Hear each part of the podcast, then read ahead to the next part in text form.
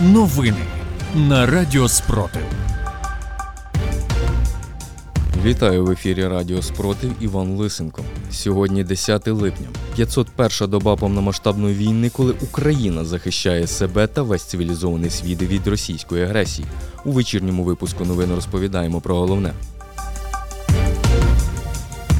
Українські військові протягом тижня звільнили 14 квадратних кілометрів. Внаслідок обвалу Кураховської ТЕЦ є загиблі.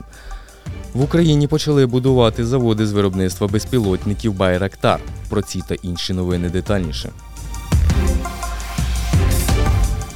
Українські військові протягом тижня звільнили 14 квадратних кілометрів окупованої росіянами території України на сході та півдні.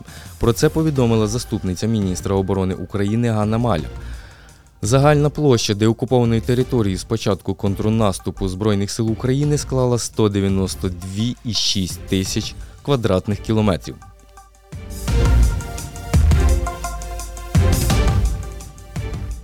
У тимчасово окупованому Маріуполі окупанти облаштували склади зберігання боєприпасів посеред житлової багатоквартирної забудови в тимчасово окупованому Маріуполі. Про це в Телеграм повідомив радник мера міста Петро Андрющенко. Перший важливий квартал напроти багатоповерхівки, другий в районі однієї з шкіл на Приморському районі. Йдеться в повідомленні. На Донеччині число загиблих внаслідок обвалу даху на Ку- Курахівський ТЕЦ 7 липня зросло до трьох чоловік. Про це повідомляє Міненерго.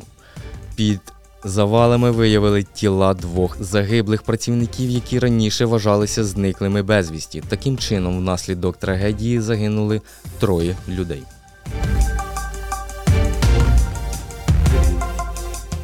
Місті Маріуполь під російським контролем життя перетворилося у справжнє виживання. Проблеми з каналізацією не вирішуються. На можливе розповсюдження кишкової інфекції байдуже. Місцеві жителі розповідають, що є декілька будівель, у яких довгий час тече каналізація. На усі скарги відповідь одна: немає бригади. Маріупольці під українським прапором мали професійні комунальні служби та робилося все, щоб зберегти здоров'я людей. Росіяни принесли в наш дім руїни, смерть та відсутність елементарних умов життя, пише Українська Правда. Кадирівці на передовій поки не видно. Про це повідомляє командир батальйону Свобода у складі 4-ї бригади оперативного призначення Національної гвардії України Петро Кузик в ефірі Радіо Свобода.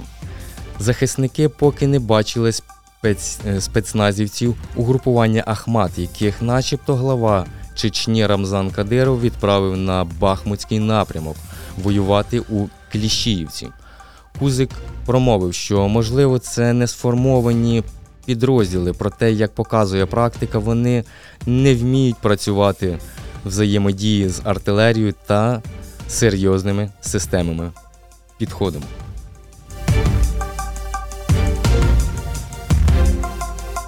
В Україні почали будувати завод з виробництва безпілотників Байрактар. Про запуск проекту Київ та Анкара домовилися на початку 2022 року. За словами виконавчого директора турецької компанії Байрактар Халука Байрактара, е, звести в Україні завод планується протягом двох років. За перші п'ять років реалізації проект має бути створено 355 робочих місць. Дев'ятирічний хлопчик зібрав понад 2,5 мільйона гривень на потреби Збройних сил України на благодійних концертах. Про це пише видання Українська Правда.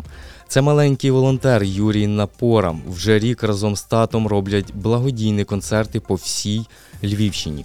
Юрій співає патріотичні пісні. Е, Музиканти репе- репертуар об- обирають разом з татом. Майже усі пісні в них про війну.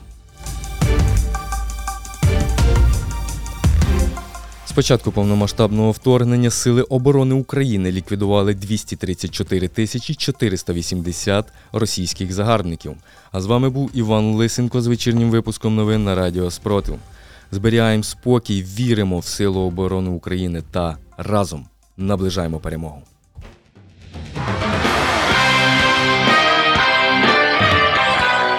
Радіо Спротив. Радіо визвольного руху.